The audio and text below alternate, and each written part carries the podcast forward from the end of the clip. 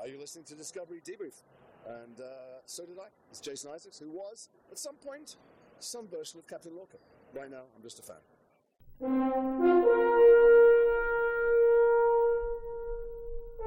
Welcome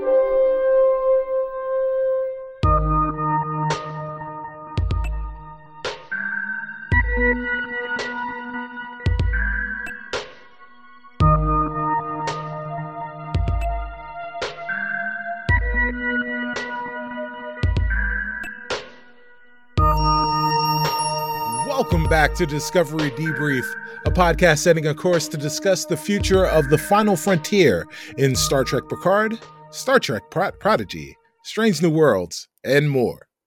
I'm co host Cicero Holmes, and I'm joined by three members of our esteemed panel. Returning are Chris Clow. Hey, Chris. Hello, how's it going, man? I'm doing great. And uh, Rachel Clow. Hey.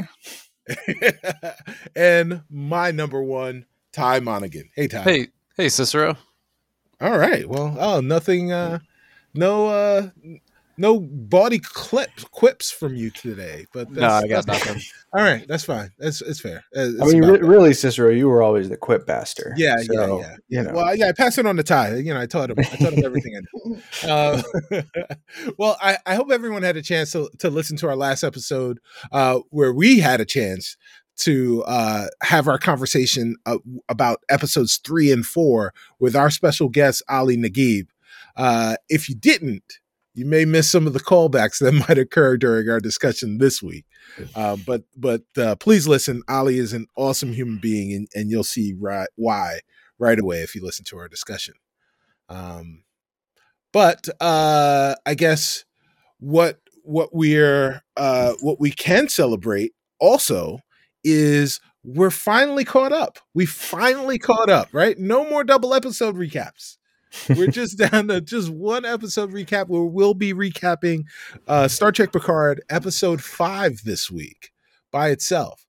But as we said last week, just because Paramount Plus doesn't have double Star Trek uh, to release doesn't mean that they're done releasing all their sci fi on one night. Halo. Halo, the series, released its second episode on Thursday as well. Uh, Rachel, Chris, before we get into our Star Trek discussion, have you watched any of the Halo series? And uh, if so, what are your thoughts so far? We are caught up as far as I know, right? Yeah, because it comes out on Thursday. Thursday. Yeah, okay, it comes out yeah. Sci-Fi Thursday on Paramount Plus. Sci-Fi Thursday. Yeah, uh, we're caught up. Um, I wasn't super into the first episode.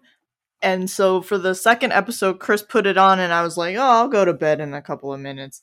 And right. then a couple of minutes went by, and I was like, "Oh, well, we'll see what happens." And then and then I had watched the whole episode. So good for that episode for keeping right. me into it. So I'm, I'm impressed. Okay. Yeah, I um I, am intrigued. the The coolest part of it, at least for me, being a, a, pretty big fan of the games, is that the production design really uh, manages to evoke the world of the games that I'm quite familiar with. Mm-hmm. Um, I will say, and I don't think this is too much of a spoiler by now because it's a pretty major beat of episode one, and that's available for free on YouTube as we speak. Yes. Um, removing his helmet uh pretty big departure. Like if you're familiar with the games you the, there is only one time that you've seen even a fraction of chief's face and you had to beat halo 4 on legendary even to get that split second moment. Right. um so seeing his face as often as you do in the show like i get it. I know I, I mean i heard those stories about pedro pascal being a little dissatisfied with having to keep his face covered all the time in the mandalorian um, and weirdly enough, it seems like helmeted chief sounds like Pedro Pascal. Yes, uh, yes. Which, which uh, Rachel certainly noticed too when we were watching it. But it changes the relationship between you and Chief. Like um, in the games, when obviously you're playing as him, at least in the mainline games, but the veneer that he holds and the fact that you don't get to see like the the decidedly humanizing component of his face really does elevate him into mythical or legendary status, right? And and that's something that persists throughout the entirety of the series. Um, by seeing his face, you don't get that.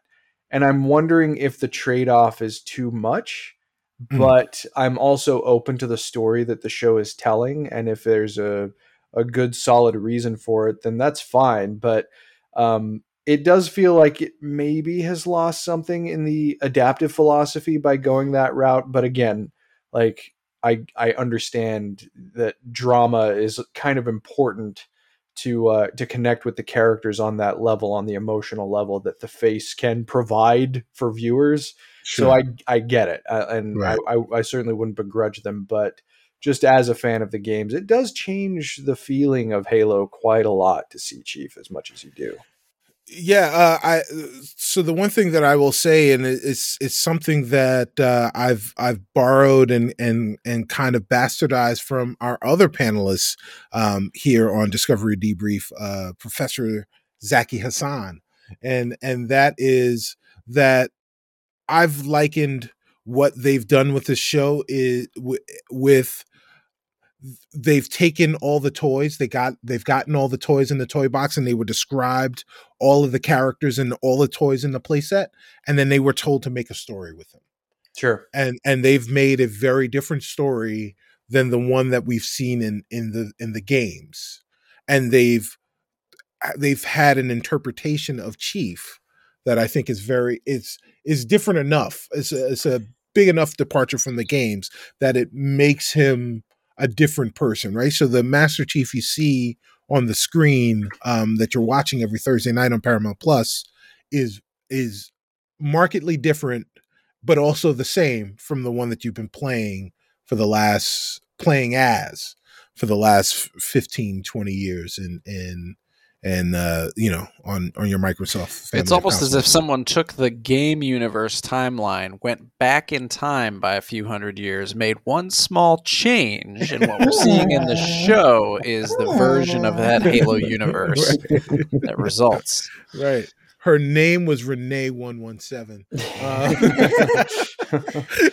well, and and I think that it like I, I had read an article. Uh, I think it was in the Hollywood Reporter about how the the really dense mythology and the expanded universe side of Halo is one of the things that attracted them to the yes. potential for an episodic show, and that's cool to see.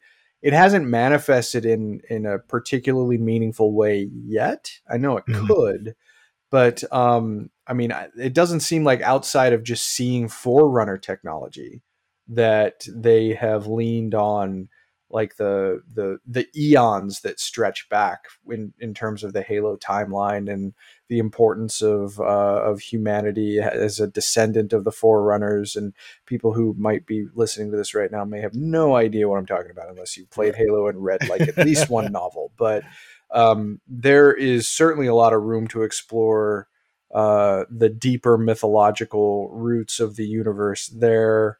Um, I don't know. It's it's also a tall order to replicate because you know, like even in the first episode, they did the FPS view, right? And right. I, I, remember seeing that for the first time in the Doom movie with The Rock. You know, yes, and, absolutely. And it kind of like it got maybe a little little. It might have become a trope at that point but like even Rachel was saying when we were watching the first episode and when the first battle was taking place, because she hears me play Halo all the time. So sure. like the the shield beep when that went right. off, she's like, "Oh, I know that noise." It's right, right. The, the, like, right. Yes. so it's just it's it's cool to see like Halo make that jump, but mm-hmm. I'm still a little cautious about the show. Sure, I'll still watch sure. it though. I mean, all right, all right, Paramount Plus has me because of Star Trek, so I might yes. as well watch the other big budget sci-fi show they're doing. There you go. Well, while while you're watching Paramount Plus and you're watching your Halo show, you can uh, listen to a uh, Halo discussion on Forward Unto Quan, hosted by Tyler Monaghan. Hey, and co-hosted by uh, Cicero Holmes and uh, Megan Watt, our our good friend. Um, so uh, yeah, that was a, a, chance for a cheap plug. you know, it's our space, so we can plug away. We love cheap Uh, but, plugs. but yes, but thank you, thank you guys very much for uh for your uh, input and your opinions. Uh, we love to hear them. Uh, we're gonna let you have some more when we talk about our news.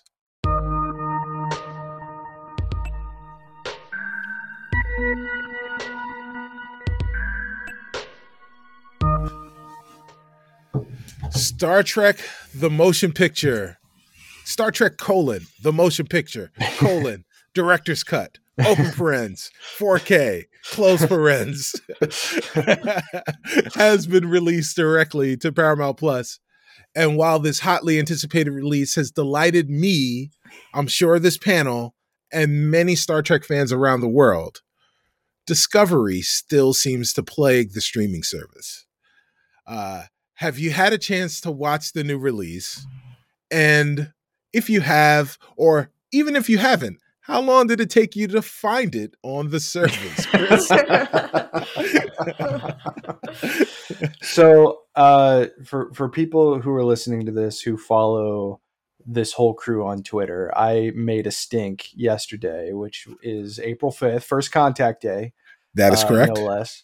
That uh, I had to go because obviously April fifth has been in my mind, not just because it's first contact day, but because they announced that they were going to be releasing the 4K restoration of the director's edition of TMP on that day. And obviously, I was really looking forward to it.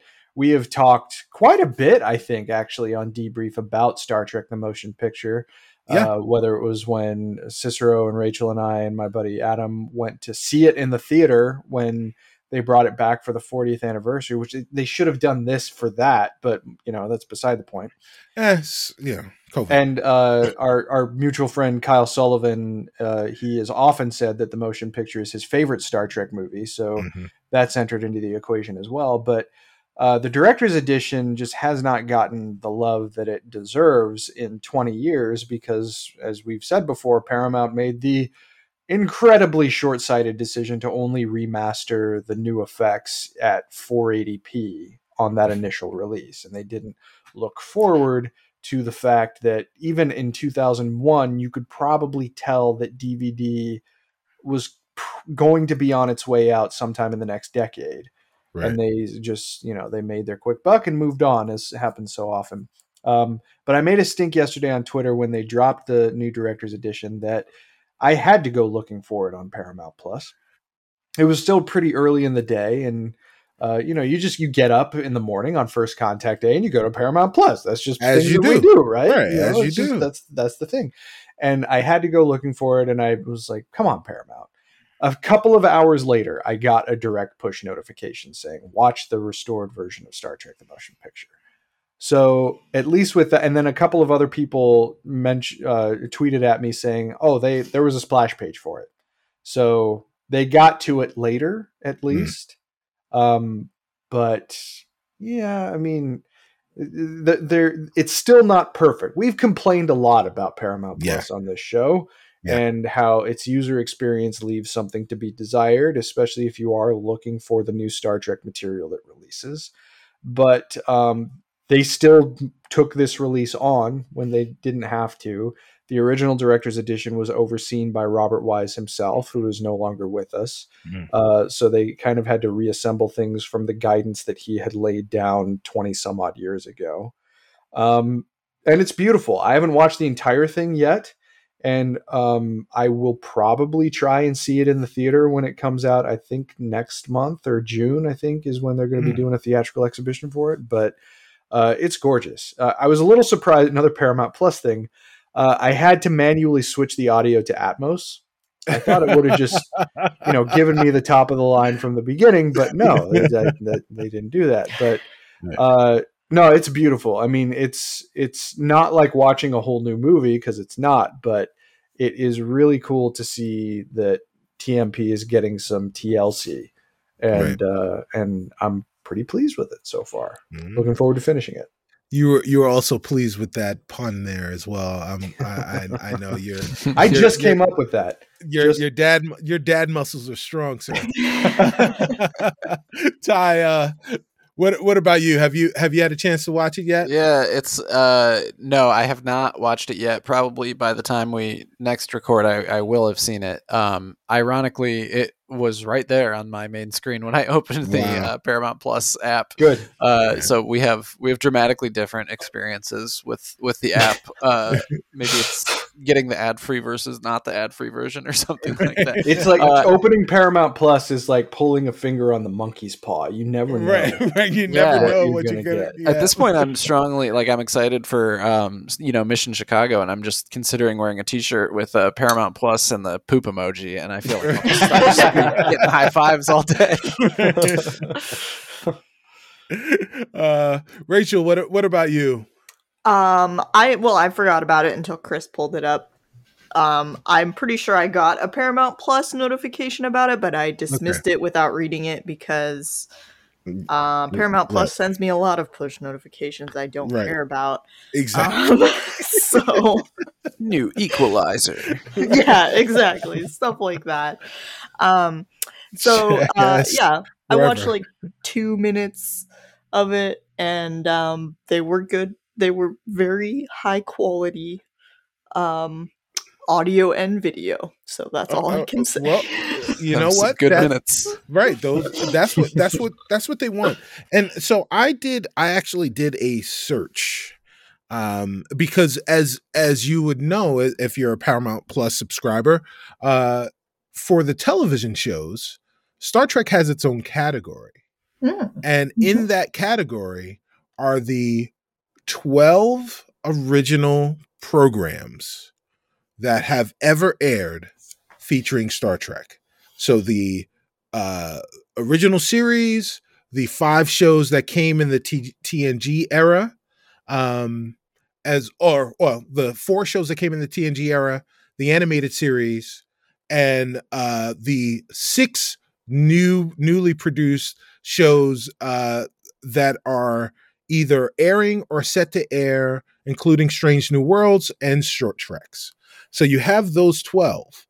But if you do a search for Star Trek, you find out that all of the movies, except for one that are Star Trek, are available also on the uh, platform.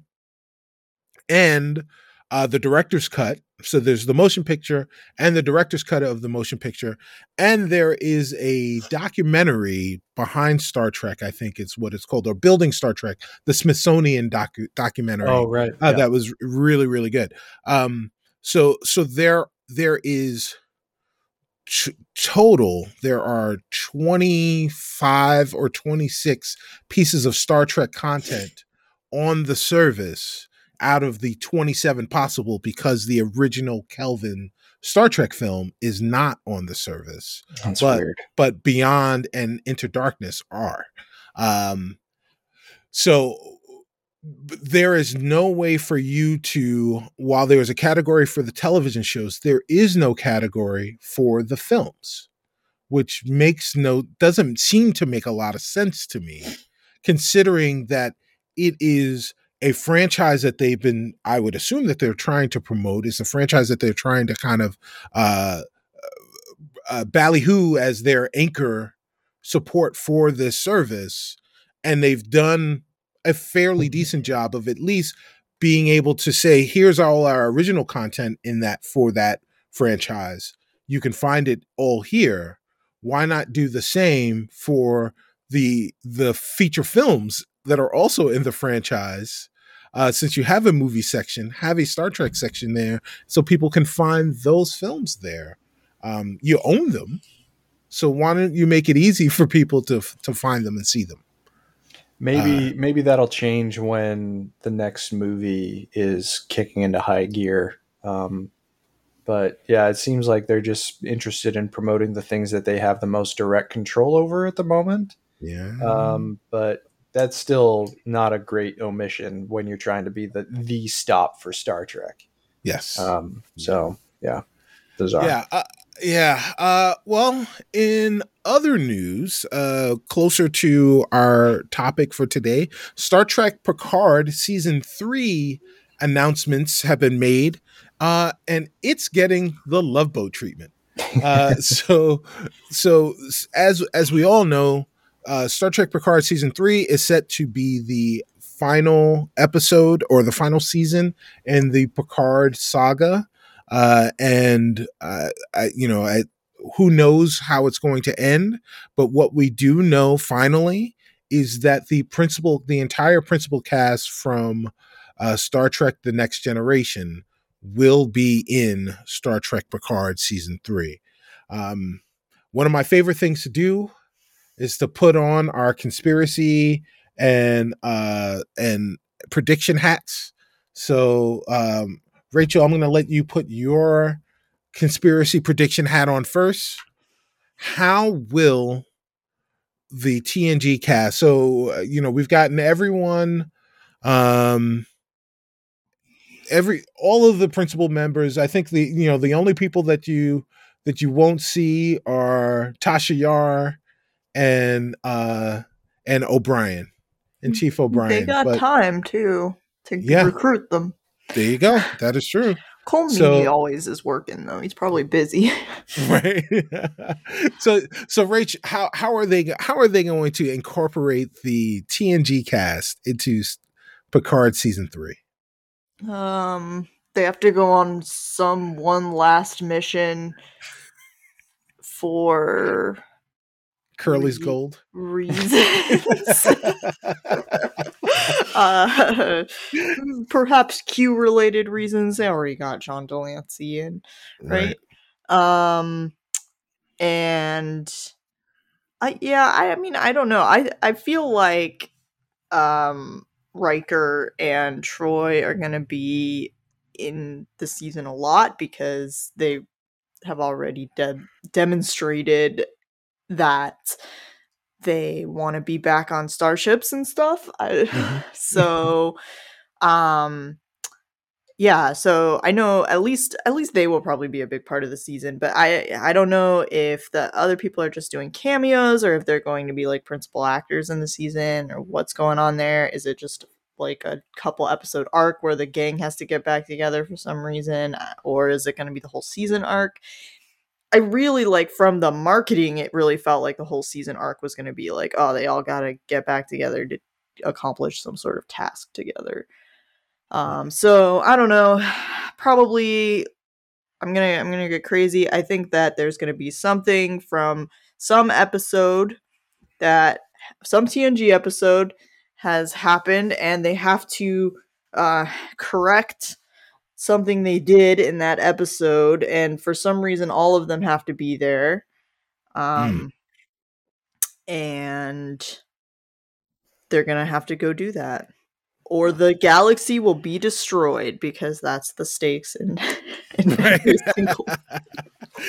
Ty, uh, w- w- what are we gonna see with with our TNG cast? I in don't. I don't know what they're going to be doing, but I'm going to go ahead and say, based on so much of what we've seen this season with Picard, that uh, it's it's not the gang getting back together for one last ride, like the way that we saw uh, Riker show up uh, with with the Titan, right? Right. A couple of times, depending on which show we're talking about. Right. But I think it's going to be. Um, I think we're going to be seeing them from the TNG era, like right from the same timeline, or maybe even slightly before. Even though I guess uh, like Worf would have a different position, but like they could they could do whatever they want, right? If it's a Right. different timeline, and something has been altered. But I think I think it'll. I'm going to go ahead and uh, make my guess that it's something more along the lines of like what we've seen this season, where we're not seeing them.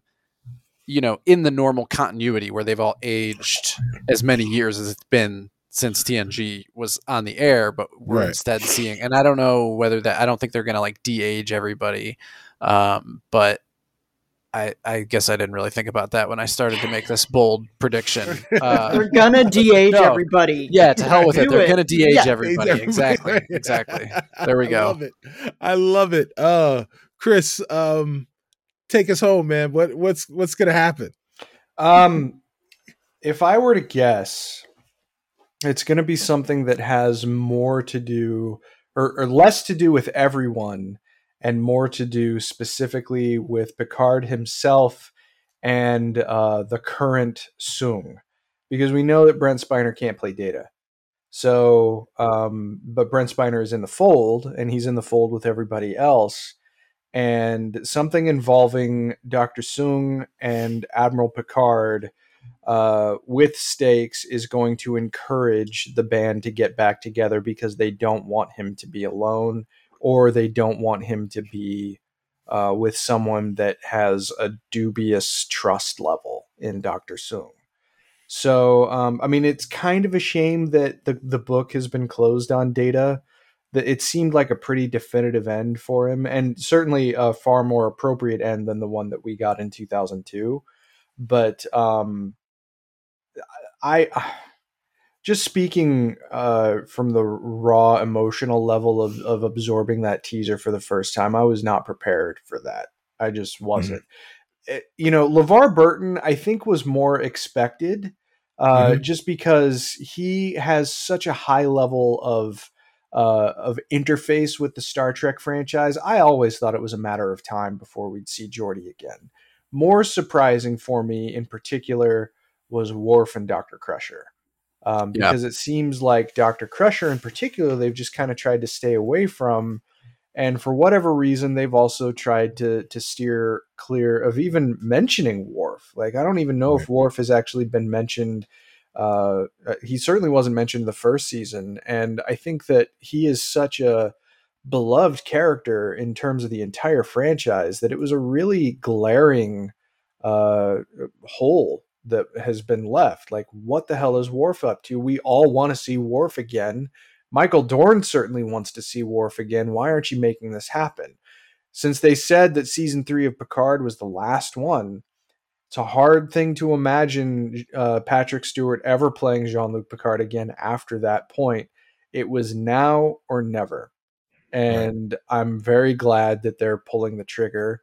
I'm sure there's going to be some surprises. They just wanted to make sure that you knew uh, if you've been on the fence about Picard and you wanted a quasi TNG 2, here you go. It's coming next year. Uh, prepare for it. Maybe check out what's going on right now. But uh, what you have been waiting for is finally coming to pass.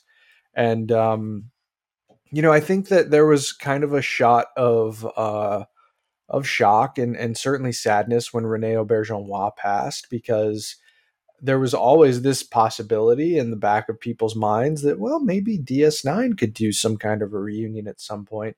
And now that can't happen at the same level that it could have. You know, it just right. can't. So, um, you know, working while you can. I mean, it's they're doing now what Star Wars should have done with the sequel trilogy they had the opportunity. There was nothing standing in their way to get the, the original principal characters all back together at the same screen at the same time, and they blew it. Right. Uh, and they can never get back to that again, ever. That like that that ship has sailed. Right. Um, so the fact that Paramount is pulling the trigger on this we're getting a TNG reunion. In addition to the great characters that this show has already built up, I have a hard time seeing Rios and Elnor and uh, and Raffi and Seven displaced to make room for the TNG crew. No, they're they're they're going to build on what's there, and mm. um, so if but back to the original premise of your question, I think it's going to be something that uh, has more personal stakes that the rest of the crew just feels they cannot sit on the sidelines for. They need to be there to support it. Very well said. Um, you know, uh, really, really interesting hypotheses by all of you. Uh, and I, I, I'm just here to tell you that you're all wrong. I've been to the future, and I'm here to tell you. Spoiler alert, guys! This is what's happening. Um, we're they're all going to be basically cameos. Um, uh, Patrick Stewart, uh, Patrick Stewart is going to play Jean Luc Picard one last time. Jean Luc Picard will be dead, and we are seeing his his heaven episode where he gets to hang out with all of Whoa. his friends. Oh. And he gets all of his friends in you know in Tapestry like the, two. Right, right. In the in the Sto-vo-kor tapestry mashup uh, where they make you know sit and listen to him read Shakespeare. Right, they're they're uh, they're you know they're going to be no man they're going to be on the holodeck um doing the sequel to their robin hood uh holodeck Oh. You know, you know, you know what would be fun, and I, I mean, I kind of hope that they don't do it, but I kind of hope they do too, just because Star Trek has a, a very interesting relationship with spirituality and religion. yeah Um, I would kind of love for like an old comic book trope because uh, I, I, I like Red Tornado is a character that I really like at DC Comics. sure And um, one of the interesting things about Red Tornado is that he is an artificial life form who de- who developed a soul. Like a, a soul is a is an actual thing that people have in the DC Comics universe, and um, so like if he dies, if, if for whatever reason he can't be brought back online again, his soul will move on. And I would kind of like to see uh, like s- some version of the afterlife, like maybe the prophets are involved and Data's there, and he's like, "I'm surprised, I'm here too." Like, I, absolutely would, I would like that. I think that that so would be so kind of but fun. i i really honestly think that that's what we're gonna get we're gonna get um picard's version of heaven with all of his friends with uh, that principal cast around and and it won't just be a cameo five minutes ten minutes at the end of the season at the end of the episode but it you know but you'll get half of the episode with him and his friends um but the, it, what's interesting is as they talked about the principal cast and it is the principal cast one person that has been consistently around this franchise, especially uh especially since the the reemergence of the of the new iterations of Star Trek that is also from this era is Wesley Crusher, right? Wil Wheaton was not mentioned among those people. So so if that is the case, we're still still no Wesley in the 25th century. Th- leads me to believe that we're dealing with dead Picard. See, I, if I were to guess, um, if Wesley's mother's there, he's not far behind. I just don't think that because this is a now or never moment.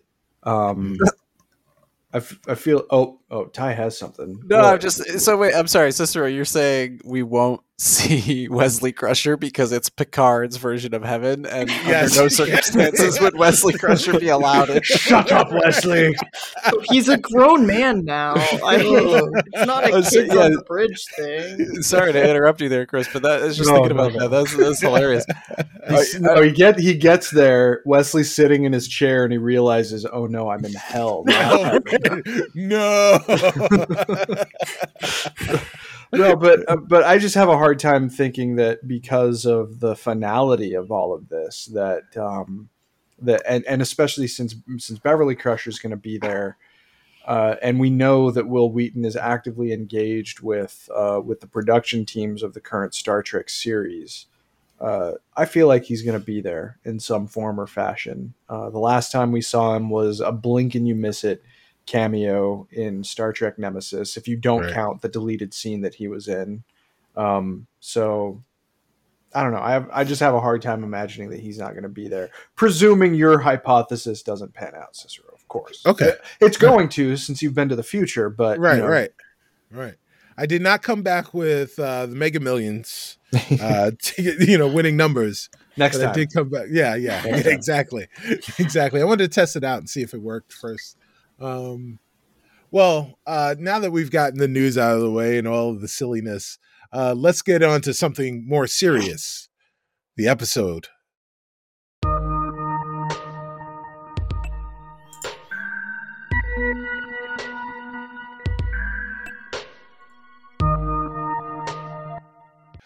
All right. Well, here we are talking about Picard episode five, uh, season two.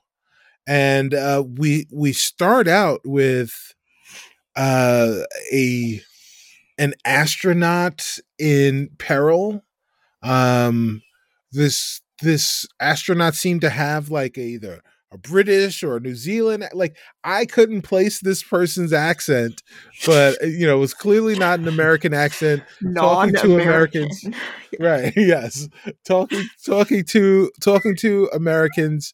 Um, and what we what we later find out is just a a a calamitous demo, a calamitous uh, um, you know trial in in order to make sure that this astronaut to be is going to be ready for their mission in three days, uh, and then we get uh, Picard talking to not Laris, uh, the Watcher. Uh, what was her name? Um, Tallinn. Tallinn. Tallinn. Yes, and uh, of course Jean Luc Picard, uh, you know, as Tallinn pulls a gun on on Jean Luc and says to him, you know, basically, what makes you think that I'll say anything to you because you may get ruly? He goes, but I'm Jean Luc Picard, and and that changes everything. Um, I guess I guess that that leads me to to first question as we we learn about uh, Rene Picard. Um, I have I have had problems recently with uh, the way that the writers in Discovery have turned um, m- some of the people, uh, specifically Michael Burnham, into the one. Um, it seems like the writers on Picard are leaning into that a, uh, a little as well. Eh, do you do you feel like I'm I'm off base, or do you feel that as well, uh, Chris? You know, it's funny. The first thing that I thought of when Rene Picard's name came up is that, oh my God, this is a quasi spiritual sequel to the events of the Klingon encounter at Star Trek The Experience. Huh. In Las Vegas, that was at okay. the Hilton between 1998 and 2010. I loved it. I loved Star Trek: The Experience. It was such a cool uh, experience. Experience. It was. It was. it was incredible. I mean, I, I, think I've mentioned it on this show before. In fact, yeah. I should probably do a deeper, dedicated dive to that whole concept on Discovery uh, on debrief at some point. But I mean, you really felt like you were living in Star Trek's world. But the premise of the first ride, where you actually do visit the Enterprise D and walk around the corridors and walk around the bridge and get in a turbo lift and you take a shuttlecraft, all that stuff, which was awesome. And if you haven't seen it, go on YouTube and watch it. Um, you are there, and all of a sudden, as soon as you beam aboard, Captain Picard disappears from the bridge. And it's because a Klingon, uh, a rogue Klingon commander named Korath, who was played by Vaughn Armstrong in the the ride for the movie, who is a well-known Star Trek character actor who played Admiral Forrest on Enterprise, for instance. Uh, Korath extracted an ancestor of Picard so that the captain would never be born, and someone in your group is that ancestor. So when you showed up, Picard disappeared. But they knew all of this too, and they were briefing us about it on the ride. So maybe the temporal mechanics are a little bit fuzzy. But I mean, that was just the the ancillary thought that I had. But um, no, I don't disagree with you. The only thing that I would say is that it has been established previously that the Picard family is uh, is important. Like they have uh, pioneers up and down their entire lineage. In in right. generations, for instance, when Captain Picard is talking to Counselor Troi after dealing with the death of his brother and his nephew, he mentions about how ancestors of his fought at Trafalgar how ancestors of his um, settled the first Martian colonies. Uh, so the Picards have ex- exploration uh, and really key exploration in their blood. And uh, so this seems like it extends from that a bit. Um, but it is a little convenient, you know. Uh, I, I don't think that that's a, an amiss observation, but uh, it didn't feel too far outside the realm of possibility considering what we know of his family. That's what I'll say. Rachel, how did how did this moment and these moments kind of sit with you? I would have liked a little bit of explanation for why uh, Tallinn looks like Laris. Right. Because there was just nothing. I'm like, are we are we gonna get that? Or like you gotta like help me out here because is like Tallinn some sort of like uh, a species without corporeal form that is projecting something into uh, Picard's consciousness. I don't know, but uh, I don't know. I was just, that was just like sticking in my brain while I was watching. I'm like, Whoa, okay. Um, I don't. I I mean, to me, it made perfect sense that he was like, "But I'm Jean Luc Picard," because I mean, he's been to the past before, so like maybe they would have heard of him. I don't know. Is it weird? Is it weird that it bugged me more that Guinan didn't recognize him at all? Yeah, I hated that. Yeah, oh, so we we we met we talked about that last week, and yeah. and in in so much that and, and Ali pointed out the fact that we, what we've got now is a break in the timeline.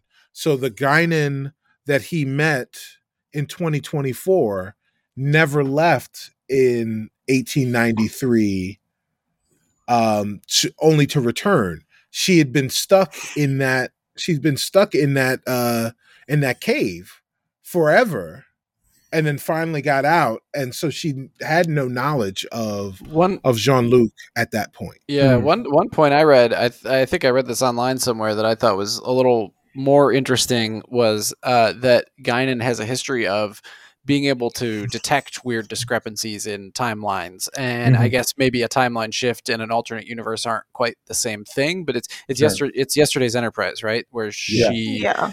like she just has such a strong feeling that something is off that she convinces the captain to like you know what i mean like do these actions yeah. that would otherwise endanger the ship and so for her to have not at least like sort of at some point been willing to be like okay yeah i can feel something is is weird about you, right? And to sort of pick up that something is off, even if she doesn't, like you said, even if the timeline is broken, and so she doesn't actually have that memory anymore like that i'm willing to buy. But it was like it was a little too like you really had to like show her the evidence and i was like i don't know i feel like she would uh there would be a more kind of elegant way to make that connection with her but yeah sure. Yeah makes sense. Well, uh, so uh, yeah, I was I was kind of taken aback by the fact that we've got uh, we got not only the but I'm Jean Luc Picard. Don't you know? Don't you know that I'm special? Uh, moment um, to this person who is Laris but not Laris, um, with no explanation, and then this.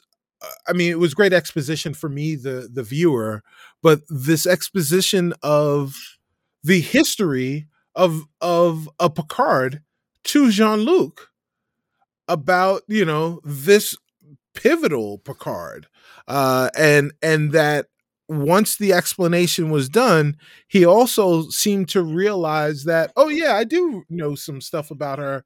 Yeah, it's you know, like she was on the Europa mission. Yeah. Oh yeah. That Picard. around around this time for I, I I like again, I'm here for the ride. Um sometimes the ride takes turns where I'm like, oh, that turn was kind of lame. But the ride itself is still fun um, and and you know that's kind of where we are.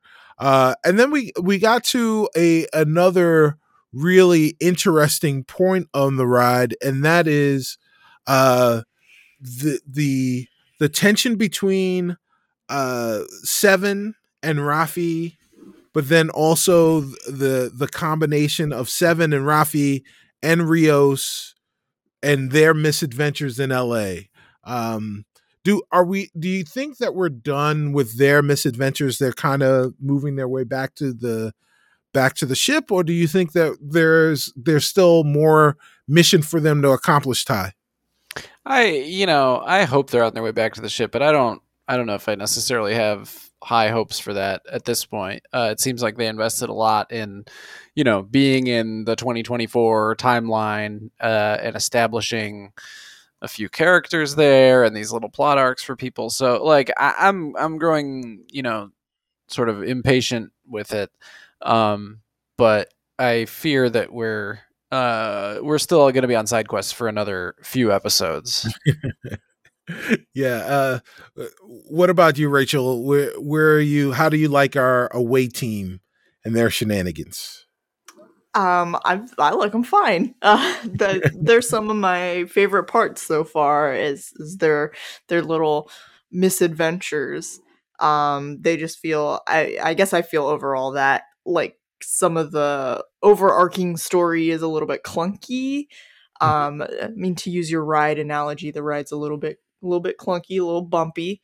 Um, but I like those parts, those sort of like little mini stories that that they're going. I I enjoy. I you know I don't have to sit and think like, oh, why is what what why why doesn't Guinan recognize him? Why is Laris the same person? You know, like what is going on? Like, um, yeah, and and to that point, I also am enjoying the stuff between um Agnes and and the Borg Queen. So. Oh yeah, yeah. We're we'll we're definitely yeah, we're sure gonna we'll get, get, to that, and, and, we'll we'll spend some time with that.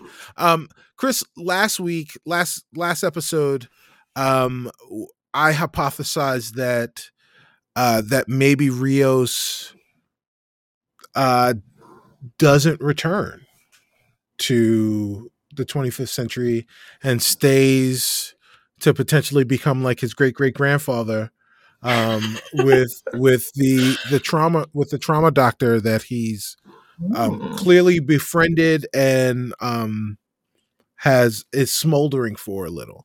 Uh, do you do you do you think that that's something that's going to happen? Do you think uh, he's going to, you know, what type of mark? It's clear that the writers are setting up um, uh, something that will allow him to leave his mark on the era.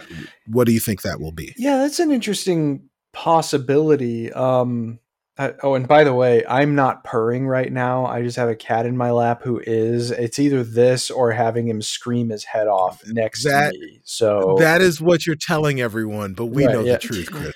no, I, uh, all right, all right. You can feel free to purr. It's fine. right, right, yeah. We're, we're, we're, a very accepting show. No, it's, it's 2022. Um, I mean. Yeah, right. come on, people purr, right? Just get, get with the program what are you a, a, a Gen Xer or a Boomer? What are you doing? silent generation. Um, no, but uh, he's certainly not part of the silent generation. Um, no, I uh, honestly, you know, the thing that I couldn't help think from the first episode of the season up until now, like I'm always thinking about the future, and I think a Captain Rio show would be a shoe in you know like that's mm-hmm. something mm-hmm. like he's he's such a cool character like he was already a really big breakout character in the first season but there's something that just felt so right about him on the bridge of the stargazer that i would love to see star trek stargazer if they're going to be doing more stuff in the 25th century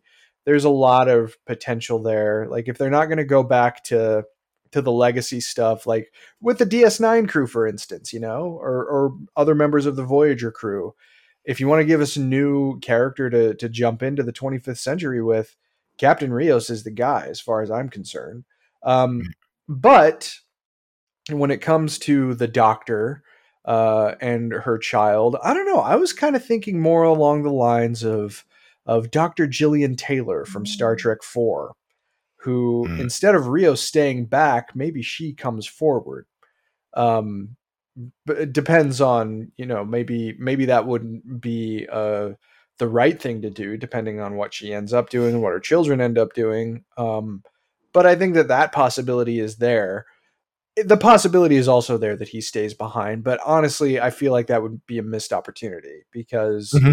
more stuff with Captain Rios is certainly something that I would like to see but I'm selfish. So uh, you're not you're not selfish. You just have eyes. uh, so uh, yeah, I, I, I don't necessarily disagree. Um, I there there's there they just the writers seem to be setting up a lot of things that I you know have to lead to something, right? And I just you know I just can't can't begin to to really put my finger on on what. Sure. Um, and to to to your point, Rachel. Um, the one thing that we mentioned last episode was that the writers seem to be asking the same questions that we are as the viewers via some of the characters, but they don't answer those questions. Last in, in episode four, we got Rios talking about whether or not Picard was a human or not. Like He's kind of a cyborg, but I don't really know, and nobody's giving me the answer, right? Um, so, uh, like, uh, it's and and on the one hand, it's funny that they're asking the same questions that we're asking, but the you know on the other hand it's not funny because we're asking those questions of them and they're just they're just parroting them back to us so yeah like it it's it's kind of funny but at the same time like you you hope that at some point at the end of the season they'll they're like okay fine you know no, I hope at some point well before the end of the season. well, uh, see, I don't know. I wouldn't hold my breath because Star Trek Star Trek has done this before, right? In the Trials and Tribulations episode of DS9 where they went back into the trouble with tribbles uh, and Dr. McCoy or Dr. McCoy, Dr. Bashir and Chief O'Brien saw the discrepancy between how Klingons looked during right. TOS and their own time. They just hypothesized some kind of genetic engineering or viral mutation, and all Worf said is, "We do not discuss it with outsiders." right. They didn't end up getting to that until like 2003 right. or 2004 and it was a combination genetic engineering viral mutation that explained it. So it was it was a long time. So we'll see what happens. Hopefully, yeah, hopefully we'll get some uh, some clearer information there. Yeah, uh, but yeah, right, exactly. But if if uh, if you take anything from what Chris said, don't hold your breath. So you have to have a uh, long stretch of patience for being a Star Trek fan.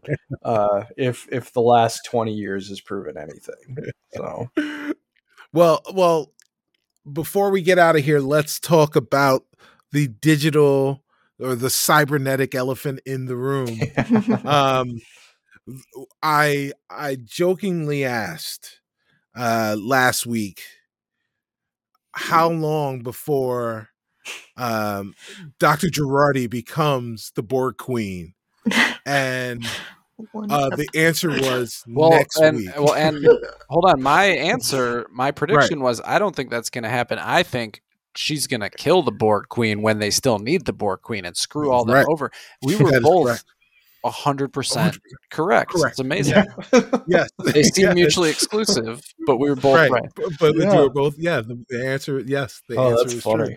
So yeah, it is. Um, they have gone in a direction um, with this that I, I, you know, I only jokingly, jokingly, uh, kind of anticipated, but but you know, in in a not really kind of way, and I wonder what that portends for um, Jurati as a human, um, for the Borg going forward, and for this crew in the 2024 present.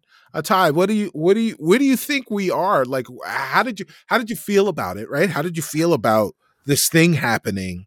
Um and like where do you think that's going to take us i really liked the way that the episode presented it right because at first i was really celebrating like oh i was totally right about my prediction she killed the boy and she even she even said it in the exact way that i predicted right she was like right. i think i just killed our only way out of here um, and then i was you know, it added a little more nuance to my reaction when I realized that the the Borg Queen was still right. She hasn't quite assimilated her, but she's she's she's in there. You know, right. Um, a, a, part of her is, is living in a part of Jurati.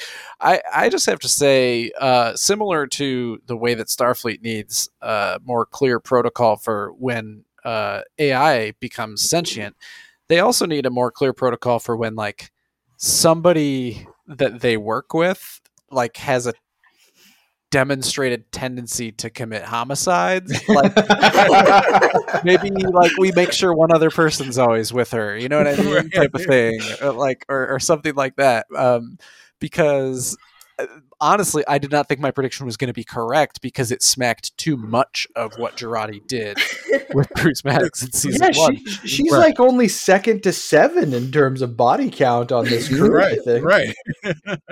yeah yeah uh rachel what do you chris i'm gonna i'm gonna save you for last because i know there's gonna be like pedantic continuity and and, and stuff that that's gonna be uh brought up.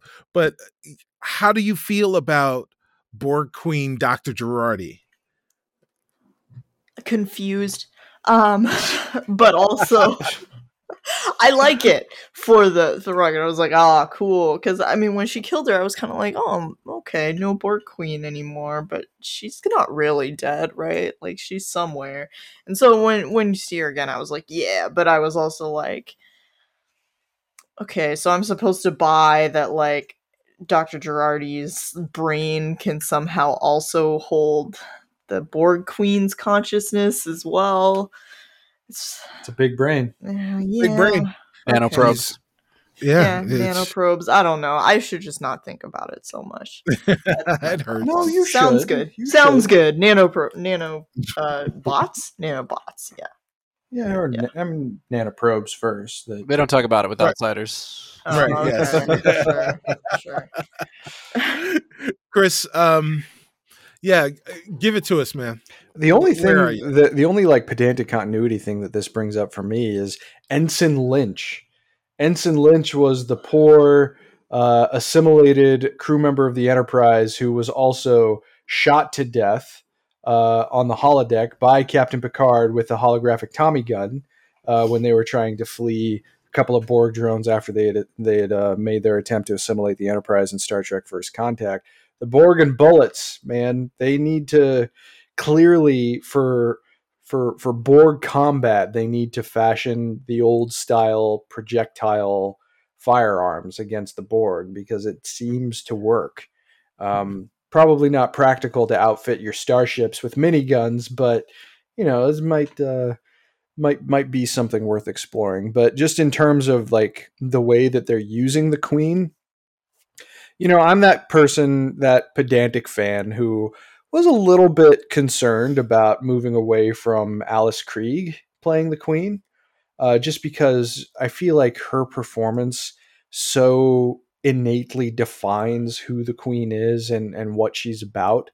Um, but I gotta say, Anne Wersching is doing a phenomenal job. Like she carries the spirit of what you expect from the threat and the allure of the Borg Queen, and she's taking it in an, into an entirely uh, truthful, but also just like more dangerous direction. Like I was not expecting to feel the kind of menace that I get from Borg Queen portrayals from Alice Krige when she tells Jurati in that episode, "You've impressed me." Like that was chilling to me in a way that was wholly unexpected.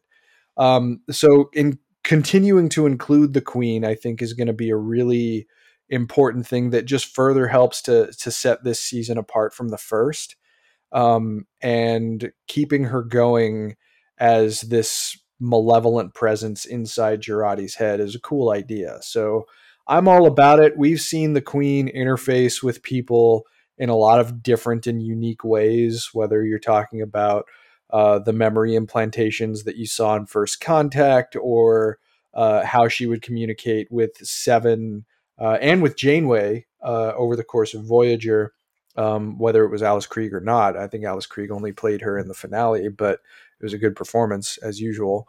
Um, so just as long as they can keep the queen uh, in the in the spotlight for this season, I think it's going to be it's going to be good, and it's proved to be one of the more interesting subplots. And I think it's something that Jurati needed because she, to me, in the first season, kind of got lost in the shuffle. Like she played Mhm. her important part of being the the person who was manipulated into killing Bruce Maddox, and then it seemed like she kind of fell by the wayside in season one and now like she has a far more important place in the ensemble because of her connection to the queen uh, and potentially the only path they have back to their home so uh, and, and Allison Pill like I've been a fan of Allison Pill since the newsroom. I think that she's a really yeah. great actress uh, and she clearly has a dedication to this material. I mean all this cast is spectacular. All of the new characters are are great and i love them in season one but i love them even more in this season. So um, as long as they can keep the queen going and have that kind of looming threat that she represents while also fueling this rather personal uh, uh, war of minds between Jurati and the queen i think it's a great dynamic to have for the season. Yeah, yeah, I couldn't I couldn't agree more. Um I think I think it it it leads us to opportunities for lots of lots of new things and and uh your your comments about this crew and this cast are are uh, echoed by me um i you know i said in last in our last episode that that i hope that the cast remains after picard the the series is over that we get the further adventures of Raffi and Seven and Rios and and Jurati and Elnor.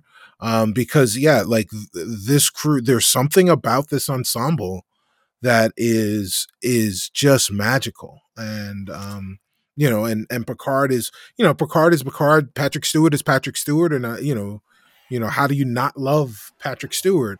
But I really going forward, like I, I'd be happy to say goodbye to him as long as I don't have to say goodbye to the rest of this crew. Yeah, yeah this, this season does not feel nearly as reliant upon him as the first one did, which is understandable. You know, he's the title character and he's Jean Luc Picard and he's Patrick Stewart. He's this titan in the Star Trek franchise. But uh, they've really developed these characters well, and it would be a shame if any of them uh, faded to the wayside after after this series is over. So I'm with you. Yeah.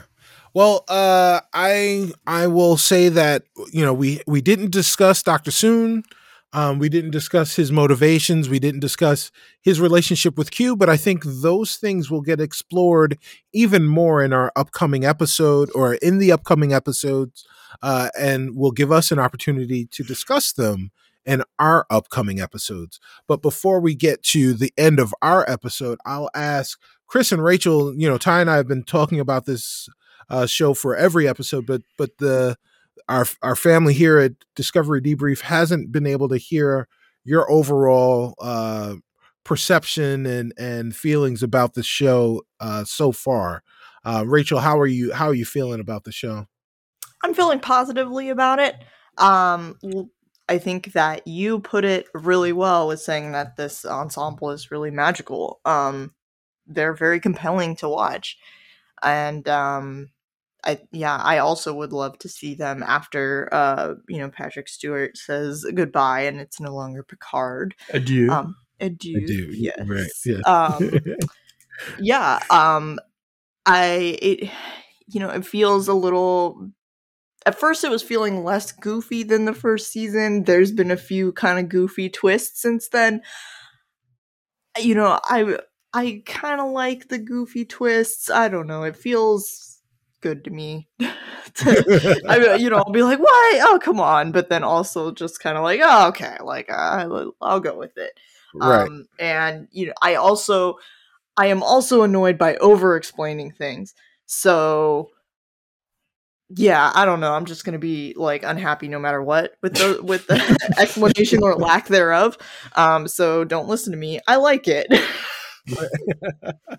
Chris, how, how are you? How are you enjoying this season so far? Oh, I'm I'm really enjoying it. I think I like it better than the first one so far. Obviously, the the final verdict will have to come after the season's concluded, but.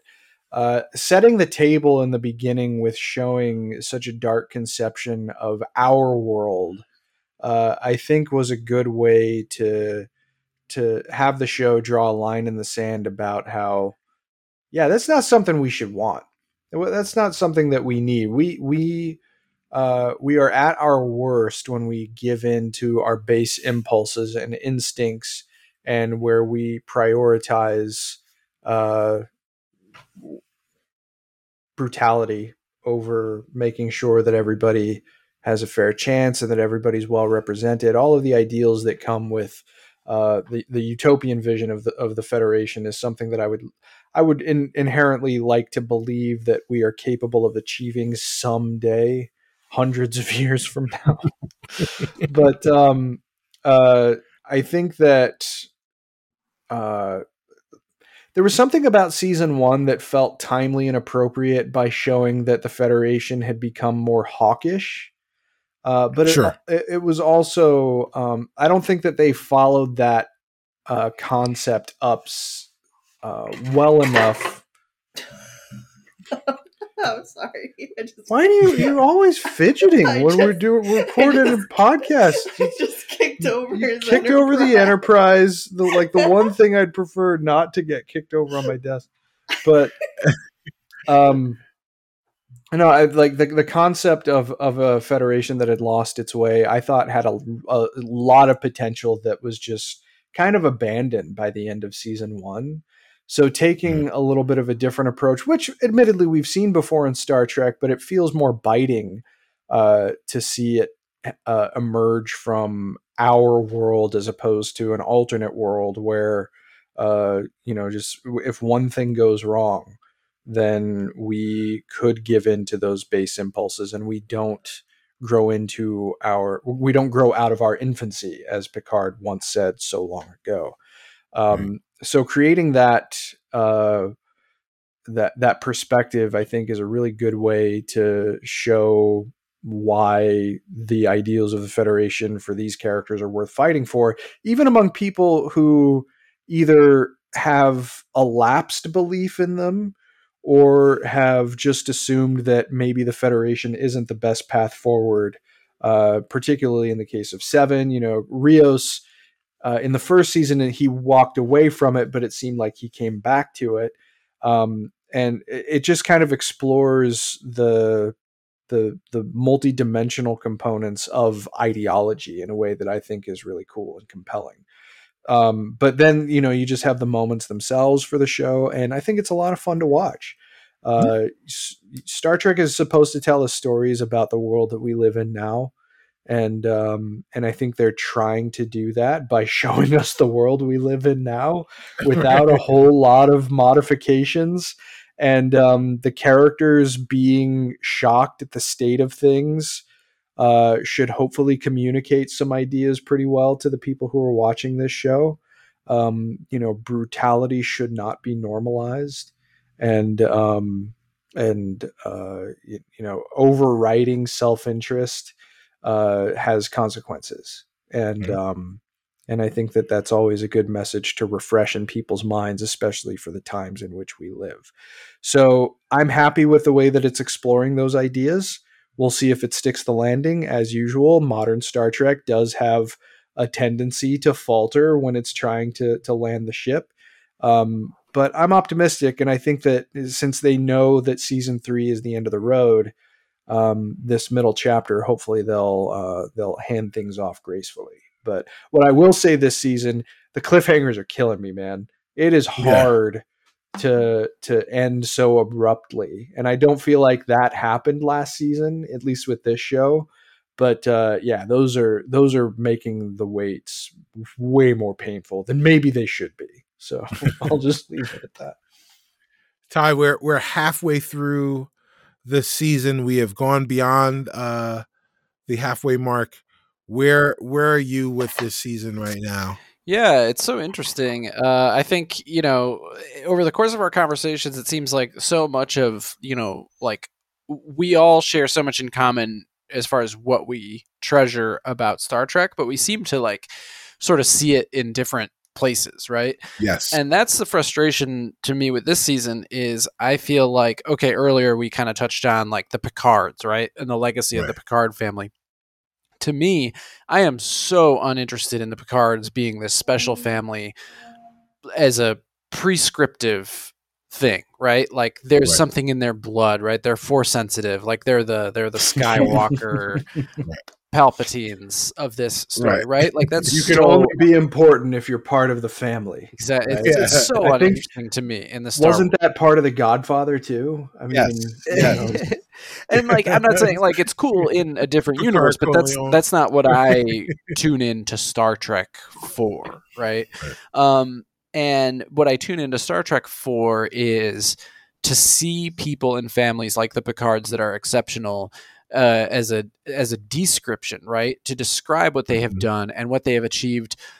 Sure, maybe there's some magic in the blood, you know, a thirst for exploration kind of thing. That's cool, but right, what really makes the Picards great is their commitment to service and duty, um, and going even above and beyond service and duty to adding in like radical like listening and empathy and diplomacy right? Like those are really like the core key values to me and i'm just i'm just like really sitting here tapping my foot this season waiting for those things to come into play. It just seems like we have been scrambling to figure out what's going on this whole time and then we had to go right. rescue Rios and, and then we had to you know now the ship's broken and so we got to find a place to stay and we got to try and repair the ship and we got to try and figure out if the queen you know and it's just sort of like i'm ready for them to like get their footing under them and be like oh here's the problem right here's the thing that's messed up let's use all those wonderful things that we just taught right? Like let's use our empathy and teamwork and and like right that sense of duty it's one thing i've always really liked about star trek. It's not just that everyone's cool and great. Like they also give of themselves and sacrifice themselves.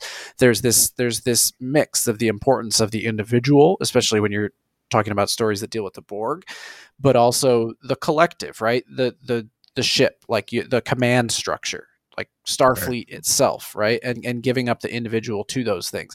And i don't like you know Raffi is the character that's the most unbelievable to me. Like she can't you know, we're supposed to believe she's had this arc going in and out of in and out of Starfleet, and she just can't see beyond the emotions that are two feet in front of her face and it doesn't right. it, it, like I'm, I'm just growing really impatient and i'm ready for them to like kind of start getting to the bottom of what q's doing and start you know being starfleet officers right and and like solving problems and I'm, I'm just like finding myself sort of like i love telling stories about today but i'm not sure if like showing today is working for me right now is the best way to do it so i'm still like i still I don't know if I feel optimistic, but I definitely feel like I'm open to this being turned around, right? Like I'm not sure. like writing the season off or anything, but I am finding myself enjoying it a little bit less. I, I do like like hearing Rachel talk about like I think maybe I just need to sort of enjoy the sort of side quest stuff, like going and rescuing Rios from the bus for